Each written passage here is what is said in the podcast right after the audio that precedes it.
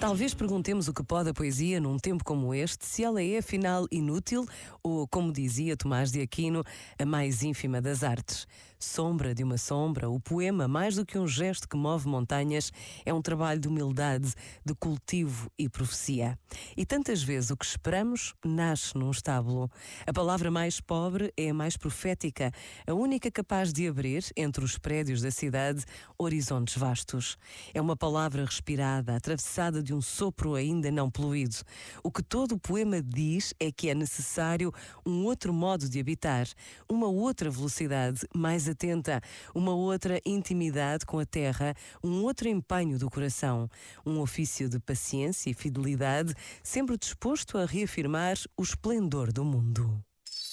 Este momento está disponível em podcast no site e na app da RGF.